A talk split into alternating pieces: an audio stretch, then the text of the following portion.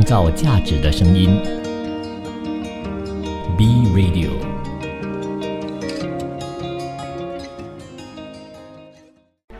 从在地走向国际，从新视角观望世界，从吉隆坡看天下。来到了从吉隆坡看天下这档节目的时间啦！Hello，你好，我是 Kim 碧琴。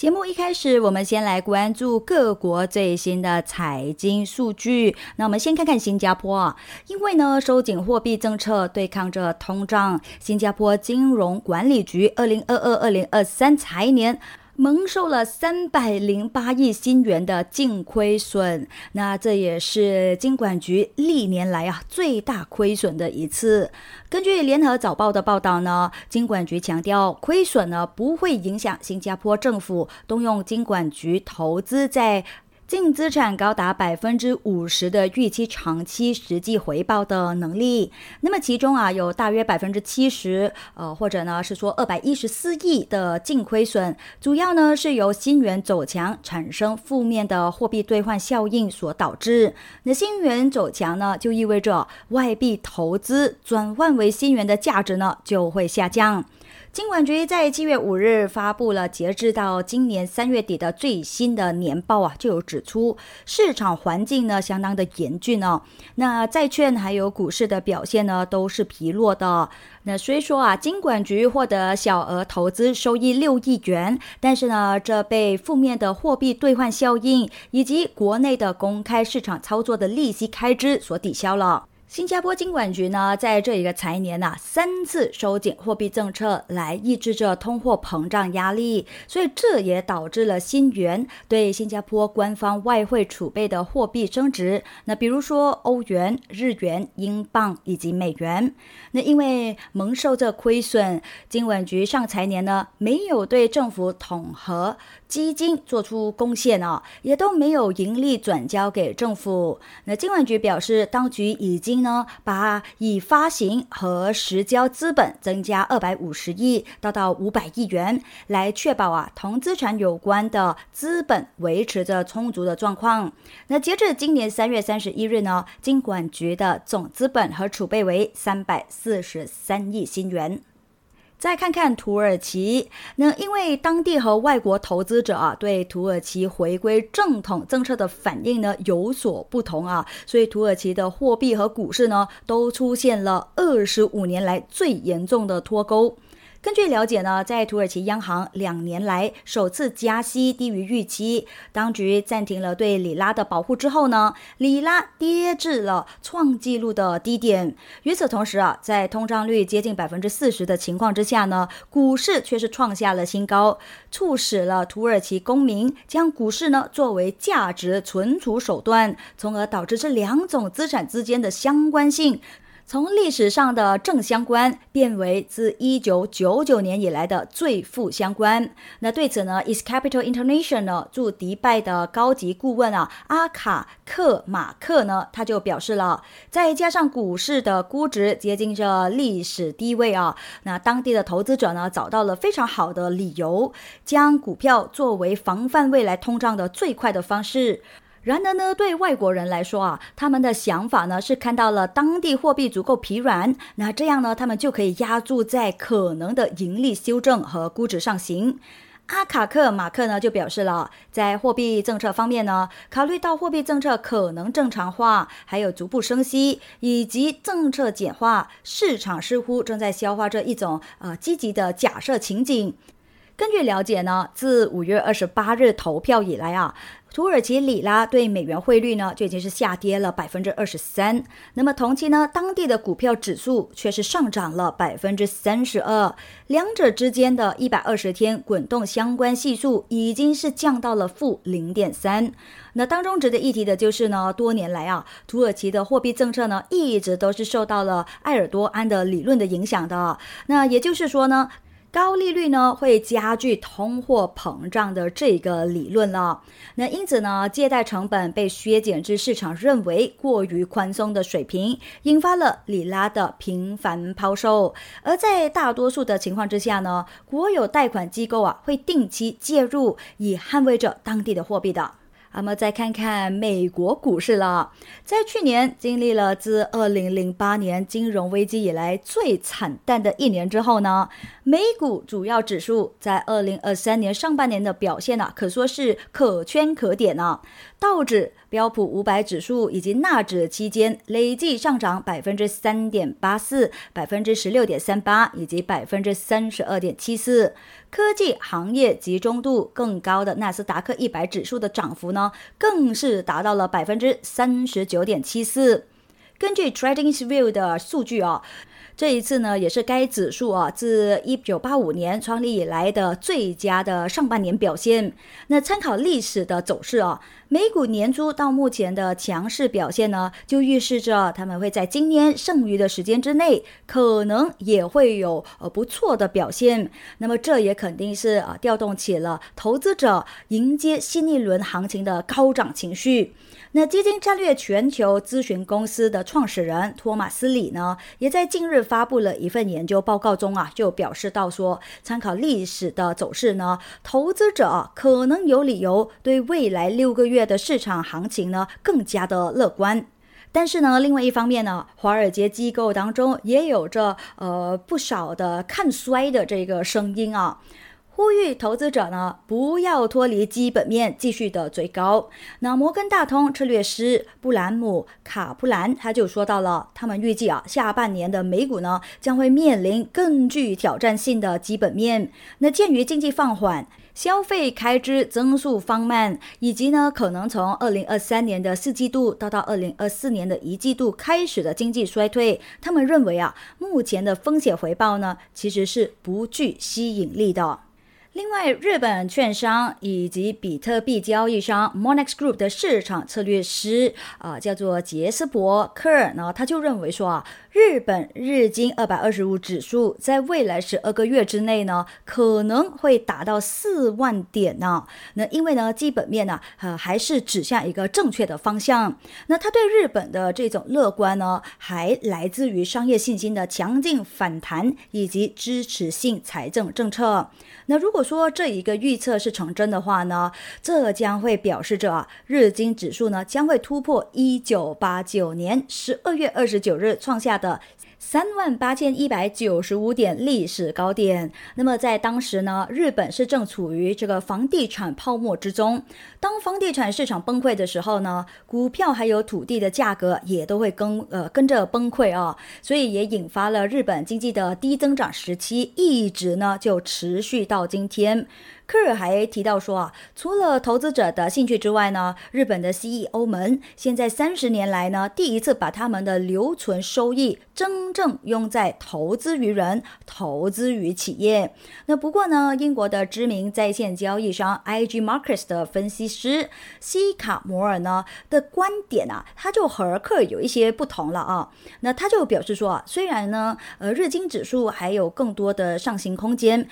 但是呢，很多好消息啊，也已经是被消化了。那鉴于今年以来日经指数已经上涨了百分之二十七，所以他也预计啊，这个涨势呢将会在三万六千点和三万八千一百九十五点的历史高点之间会有所波动。十二个月后呢，将稳定在三万三千点左右。那这也是因为啊，市场预期日本央行将会收紧货币政策。再看看币圈的消息，那作为全球最大规模的加密货币交易所，呃，币安啊，Binance 呢，在全球范围之内啊，一向来呢都面临着一系列的监管调查的。那甚至呢，有一些担心监管后果的支付业务处理提供商啊，也都已经放弃了该机构。根据消息啊，这一家全球最大规模的加密货币交易所呢，又被澳洲监管机构盯上了。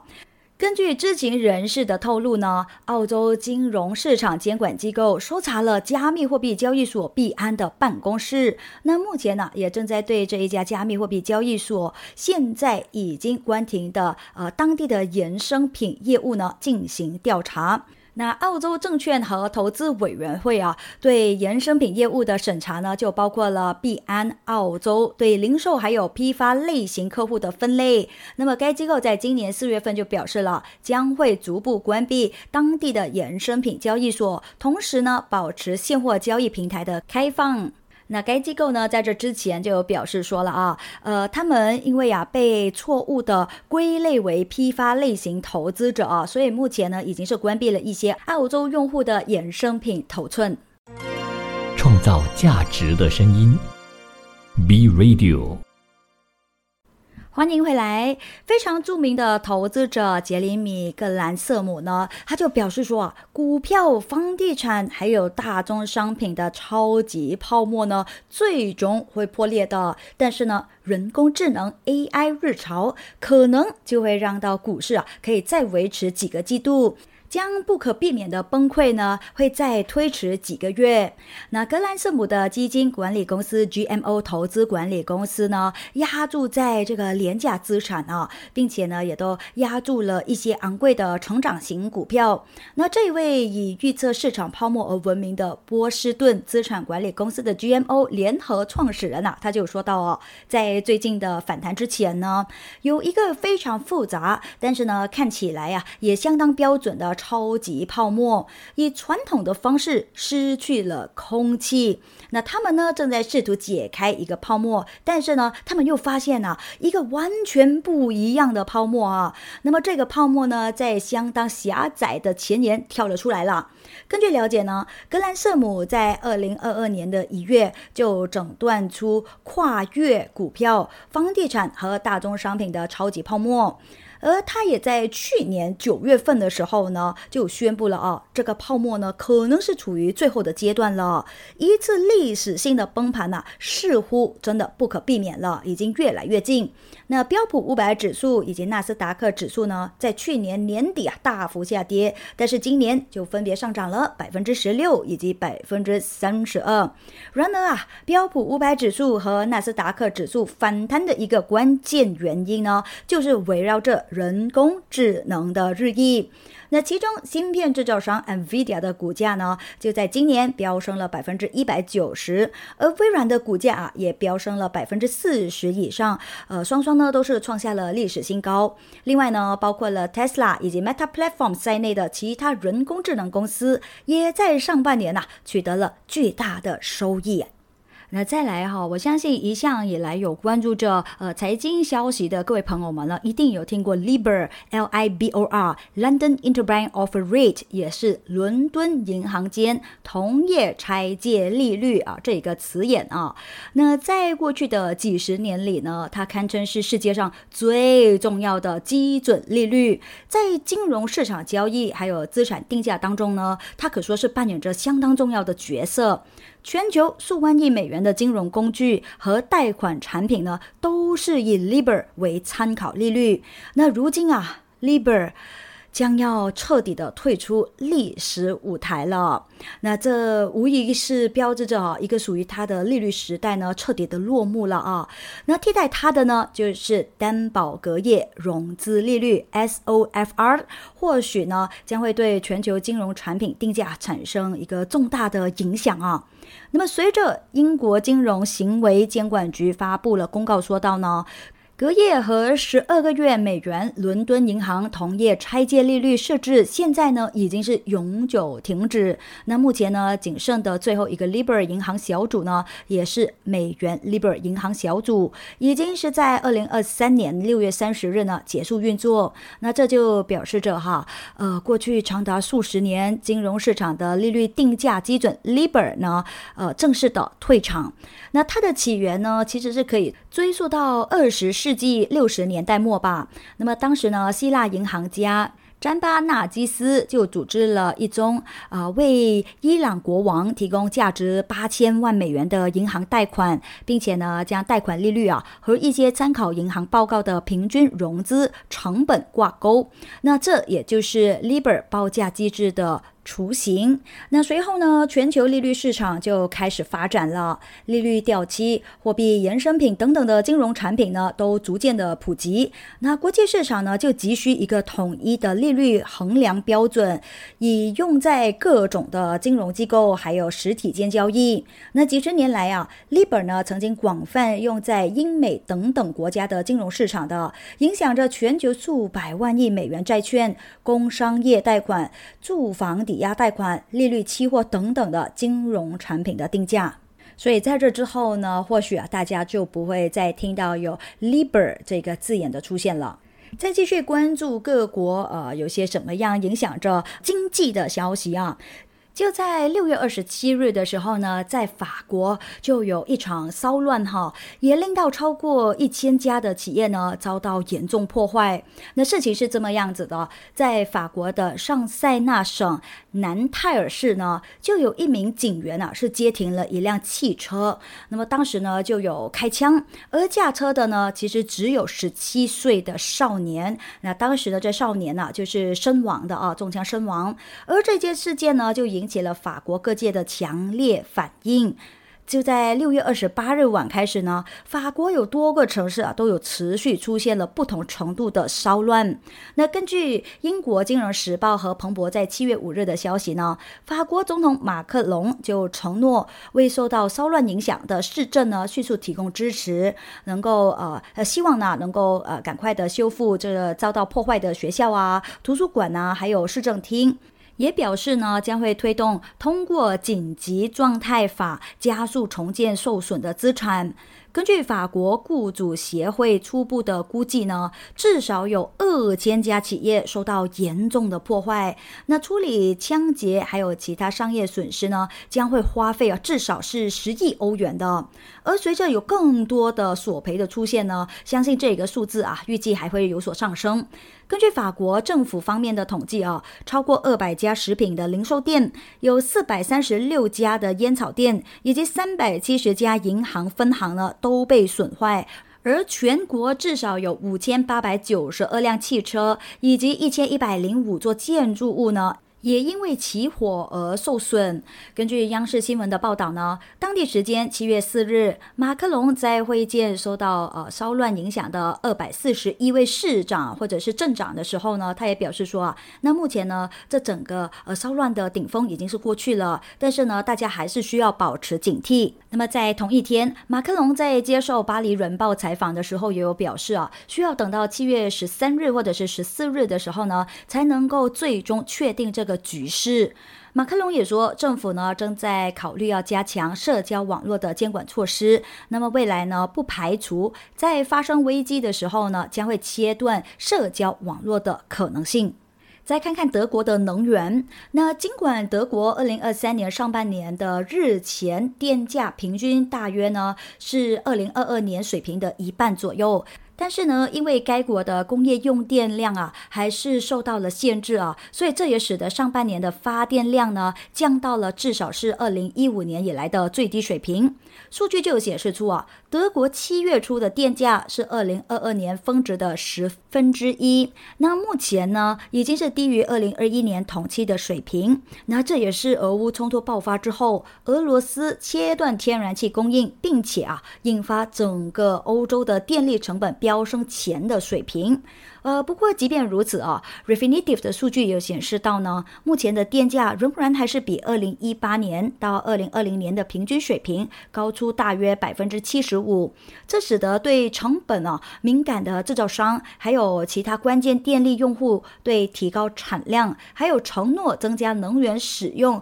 保持着谨慎态度了。那因为政府对经营成本高企的企业提供支持，包括了上个月公布的五百亿欧元一篮子计划。有部分的行业呢，就开始谨慎的啊，从这一个低迷的水平呢，提高产量。当中呢，就包括了能源密集型化工行业。但是啊，就有分析人士说到啊，除非呢这个电价啊会进一步持续的大幅下跌，否则德国的能源消耗总量和产出可能呢也都会持续的低迷，并且啊会造成持久的经济损失。截至六月底的时候呢，德国日前的电价平均大约是每兆瓦时一百零七欧元，也都低于俄乌冲突爆发之后二零二二年同期的一百九十七欧元。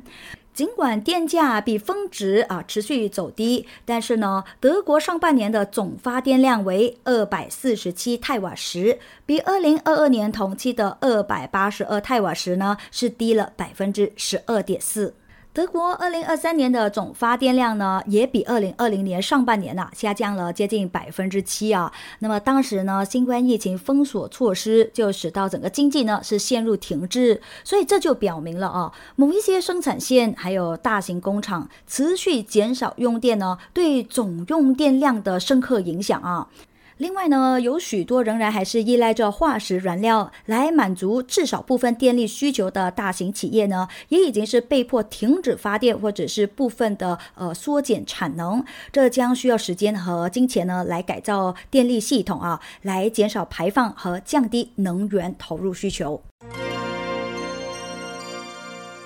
创造价值的声音，B Radio。欢迎你继续留守着从吉隆坡看天下这档节目。你好，我是这档节目的主持人 Kim 碧琴。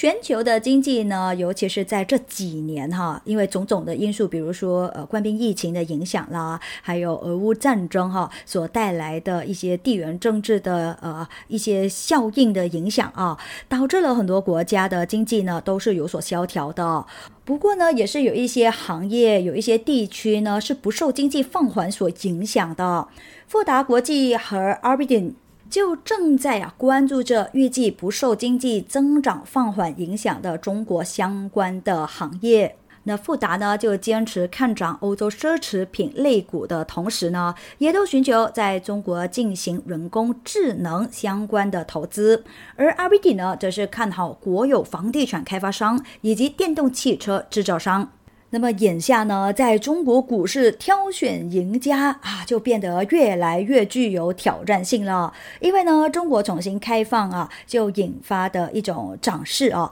发生了逆转。那而且呢，消费者支出疲软的担忧也都与日俱增。MSCI 中国指数自一月触及了年内高点以来呢，已经是下跌了大约百分之十八，已经是连续第三年有所下跌。而富达驻香港多资产投资团队的投资组合经理王淘沙呢，他有说到哦，富达对欧洲奢侈品公司呢是保持着乐观的态度的，因为啊，他们对中国的风险敞口很大啊，并且呢，也有可能受益于富裕的呃中国游客出行增多。那他说呢，这是得益于社会流动性改善的一个领域啊。那由欧洲最大的十一家奢侈品公司组成的一项指数，其中包括了 LVM。H 集团以及瑞士利丰集团今年呢都已经是上涨了大约百分之二十五了，而对许多奢侈品公司来说啊，中国内地呢也已经是成为了关键的增长驱动力。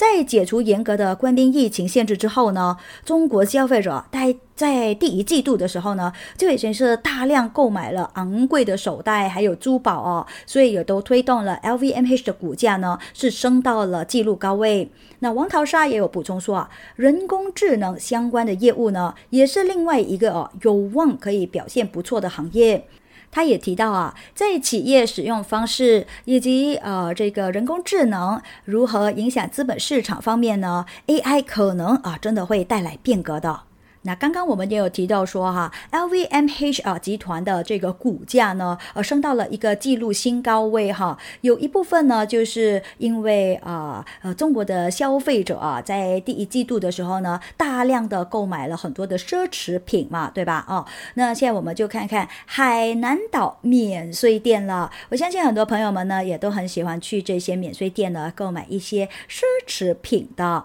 中国海南省商务厅就发布数据显示啊，今年上半年哦，海南岛的免税店总销售额是三百二十三点九六亿人民币啊，好多啊，呃，而且呢，也是同比增长了百分之三十一哦。另外呢，因为海南岛呢今年以来呢就有出台了很多促进消费的措施，呃，也有发放呢接近二亿人民币的消费券哦，来支持着离岛免税啦、文旅等等的消费，所以也都推动了海南消费市场加快恢复以及扩大的趋势。那么在离岛免税。购物带动之下呢，就在今年的前五个月，海南社会消费品零售总额是超过一千亿人民币，同比增长百分之十二点九。那目前呢，海南岛的离岛免税店呢，已经是增加到了十二家了，基本上呢，呃，是覆盖着海南的南方啊、南方啦、北方啦、东线啦，呃，主要的旅游城市。那并且呢，在原有的隔离区提呃提货的基础上呢。也都逐步增加了邮寄送达的方式，然后呢，还有反导提货、寄购寄提、担保寄提等等这四种的提货方式啊，呃，确实呢，也都实现了飞机啦、轮船啦、呃，火车啊这三种离岛方式的全覆盖。那么近这几年来啊，又另外又再增加了公务机和国内航线邮轮离岛旅客的购物渠道。可以说是呢，不管你用呃什么样的方式啊，呃去到这个海南岛呢，你都能够满载而归，而且呢，你还可以有很多种的方式啊来购买你的产品啊。你要现在取，哎，还是呃回到家之后再取也都 OK。这样这么方便，肯定很让人动心啊，对不对？那自从啊二零二零年七月离岛免税新政实施呢。截至今年的六月三十日啊，海南海口海关，呃，共监管。离岛免税购物金额一千三百零七亿元，那么购物的旅客呢有高达一千七百六十七万人次，而销售的物品呢也有高达一点七五亿件。那为了要加快恢复还有扩大消费啊，海南在七月四日呢也启动了为期两个月的二零二三第二届海南国际离岛免税购物节啊。听到这样子免税购物节哈，我相信大家呢都一窝蜂冲过去了啊。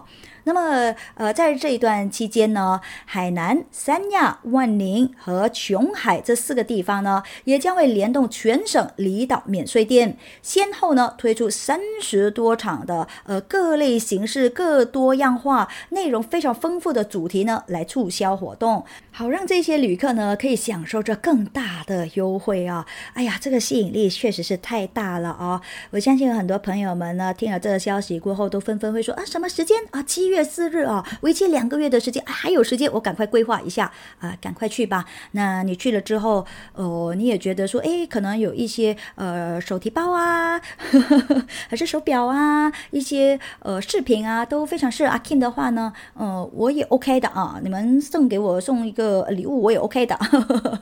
呵开个玩笑啦哈。那很多朋友们呢，呃，除了在这些免税店购物之外呢，也有些是在线上购物，或者是在一些。购物中心去购物的啦，不管你是呃什么样的形式呢，你想要买东西的时候，肯定有一种呃路径哈，让你选择的啦。不过现在呢，台湾的雅虎奇摩呃雅虎 Kimo 呢就宣布一个重大的消息。因为要调整电商呃营运策略的考量呢，所以他们就决定啊，在今年底呢将会终止雅虎奇摩超级商城的服务。那么在未来呢，将会更专注于在购物中心和拍卖的呃这个营运的发展的。那呃雅虎奇摩超级商城呢，其实是在二零零九年四月份的时候成立啊。那和 B to B 这种呃购物中心和 C to C 这种拍卖呢是有所不同。的，雅虎的奇摩超级商城呢是采取了 B to B to C 的这种经营模式，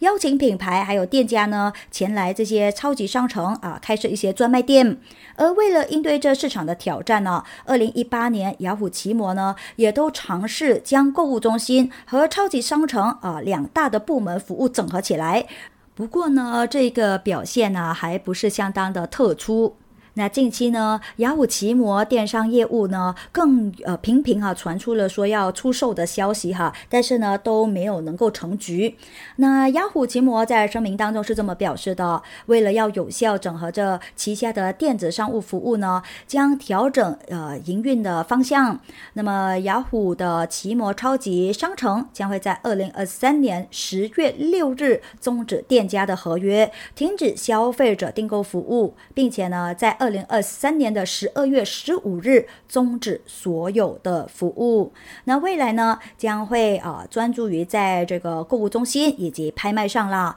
并且呢，也将会提供原来平台上的商家优惠的合作方案以及搬家工具，鼓励商家呢到购物中心或者是拍卖开设店面哦，协助各家的店家呢，呃，转移这个平台的。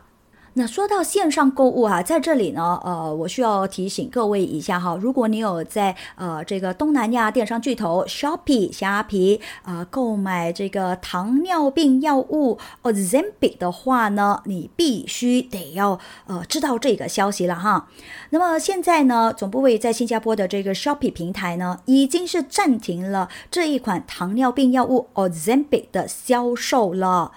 根据消息哈，这个 Ozempic 呢是含有治疗成人二型糖尿病的西马鲁肽的，它曾经在 Shopee 上面呢是被列为是啊减肥产品啊。那呃 Kim Kardashian 呢以及特斯拉的 CEO 马斯克等等的这些名人呢，也都曾经在呃推广这个西马鲁肽的减肥效果的。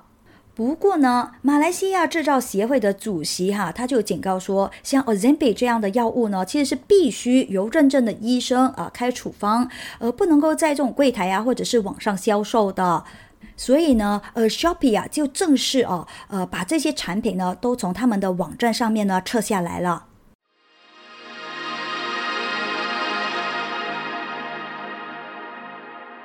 创造价值的声音。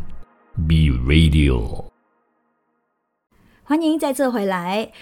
人口老龄化这个问题呢，在这几年啊变得越来越严重哦。而韩国呢，目前是拥有世界最快的人口老龄化速度的国家，呃，还是也是世界啊最低出生率的国家啊。那尽管韩国政府在过去的十六年里呢，已经是花费了超过二千亿美元，试图要提高人口的数量，为抚养多个孩童的夫妇呢提供这个财政奖励，还有住房。房的补贴，但是啊，自从二零一五年以来呢，韩国的出生率一直都在持续的下降啊。那么专家们呢，就将这一种低出生率啊，是归咎于各种的因素，包括了苛刻的工作文化啦，还有停滞不前的工资，呃，当中也有不断上涨的生活成本、养育孩子的经济负担，呃，还有也是对婚姻啊，还有性别平等的态度有所变化啊。当然了，年轻。新一代啊，对未来希望的幻灭呢，呃，也是造成了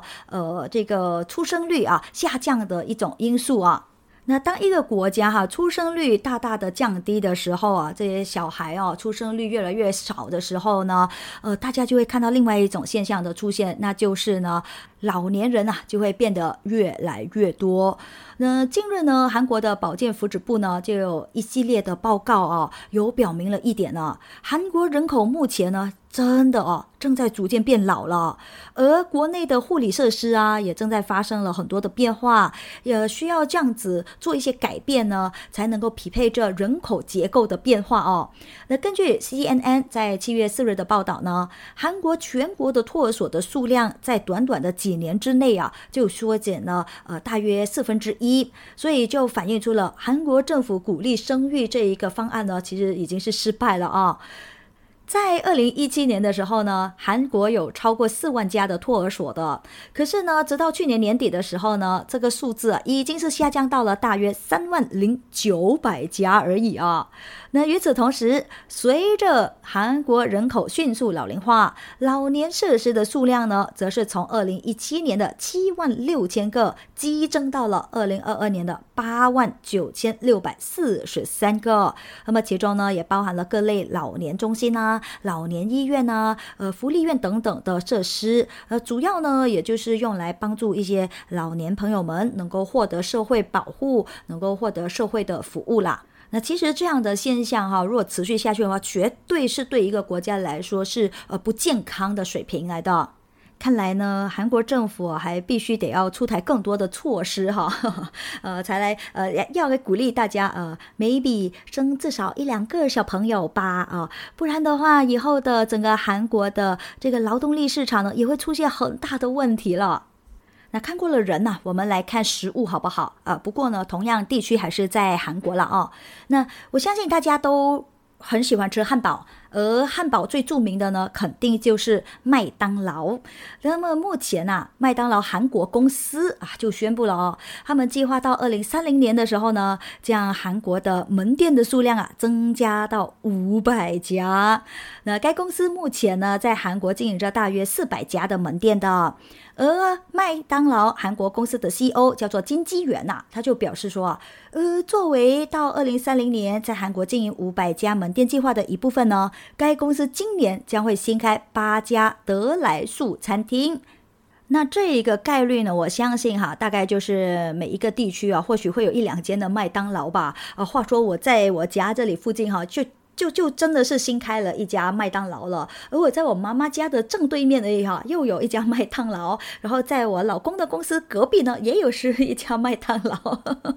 可看呢，呃，马来西亚的朋友们也确实还挺爱吃麦当劳的哈。那麦当劳呢，其实是一九八六年的时候啊，就开始进入到韩国，那也是如今呢，在韩国境内拥有门店数量最多的快餐连锁品牌，可以说是占据了呃像。相当高的主导地位。那么，如今麦当劳韩国公司的年销售额呢，已经是达到了一万亿韩元，大约是七点六七亿美元。每一天平均的客流量呢，是达到四十万人。这个数字听起来好像也是挺恐怖的哈。我相信大家在购买麦当劳的时候，应该也要排队排很久了吧？难怪他们啊要多开一些分店了哈。来帮我们转个焦点啦，呃，看看日本啊。那日本经济产业大臣西村康忍呢，他就表示说啊，日本呢正在努力成为一些全球顶级人工智能，也就是 AI 公司的所在地。那么呢，他还提出了一个极具雄心的目标，就是呢，他希望了哈，可以在日本呢，可以创建一家超越 NVIDIA 的公司。他是这么说的：“他说，随着 AI 的发展呢，当机器人、无人机、自动驾驶汽车和其他设备可以做更多的事情的时候呢，那么人们呐就将会拥有着更多的时间。那西村就表示，呃，这个日本呢还需要有能力推动 AI 训练处理器的开发才行的。”那 NVIDIA 的高算力 GPU 呢，是各大公司训练 AI 的首选。而凭借在该领域的领导地位啊，大家都知道，NVIDIA 今年的股价就上涨了接近两倍，赚得盆满钵满。那么市值呢，更是突破了一万亿美元，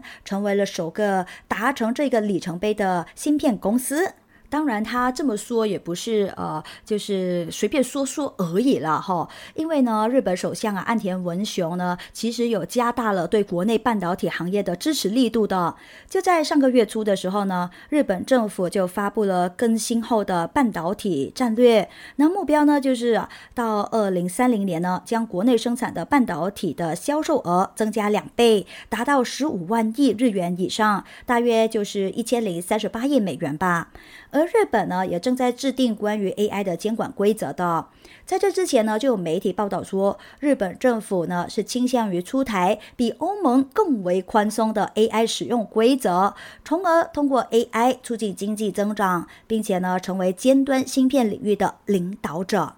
那自从 ChatGPT 等等这些生成式人工智能爆火以来呢，有很多的机构还有权威人士啊，纷纷都跳出来哈，呃，对此呢就提出了一些警告的。而失业啊，就是其中最大的风险之一，因为人工智能会造就大量无用阶层出现啊，引发了社会的不稳定。但是呢，未曾想到的就是。人工智能首先呢，其实是改变了科技行业的就业形式。就在近这几个月来，哈，越来越多的科技公司呢，都将人工智能作为裁员和重新考虑招聘新员工的一个理由。因为呢，硅谷各大科技公司啊。都在镜像呃采用和推广这这一种的技术哈。那么就在上个月呢，美国的课外辅导在线教育公司谢格公司在一份监管文件当中啊，也有表示说啊，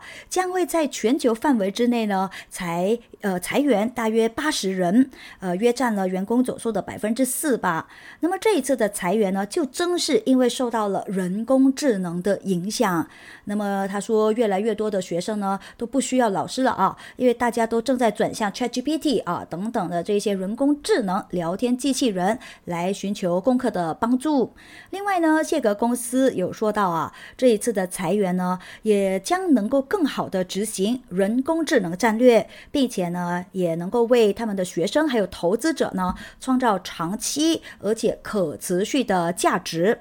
IBM 的 CEO 阿文德克里希纳呢，在五月份的时候就曾经表示，预计公司将会暂停招聘可能在未来几年被人工智能取代的职位。那他是这么说的。人力资源等等这些后台职能部门的招聘呢，将会暂停或者说是放缓啊，因为呃这些不面向客户的岗位呢，大约是有两万六千名的员工。那么他可以很明显的感觉到呢，有其中百分之三十的人呐，将会在五年之内呢，肯定会被人工智能或者是自动化所取代了。不过呢，他在随后的在接受采访的时候呢，呃，克里希纳有表示啊，他觉得自己在这之前的言论呢，也都呃太过断章取义了啊，并且也都强调了人工智能呃创造的就业机会呢，也将会超过他所带来的呃所带走的这个就业机会啊。我不晓得大家对这一个问题哈有些什么样的看法啦，我只能够说，我们一定要更加的呃进步了哈。那你如果真的是裁员，的话，你肯定是裁掉，呃，你可能对这个 ChatGPT 也不会用的话，呃，那你肯定就是等于一个用无用之徒啊，那还留你这什么呢？所以还是要增值自己啊，才是最重要的吧。还是希望大家呢，呃，可以有一个稳定的工作啦。现在求职也都相当的难了哈。好吧，希望大家顺顺利利啦。那我是天碧琴，感谢你的收听，我们下次见喽，拜拜。创造价值的声音，B Radio。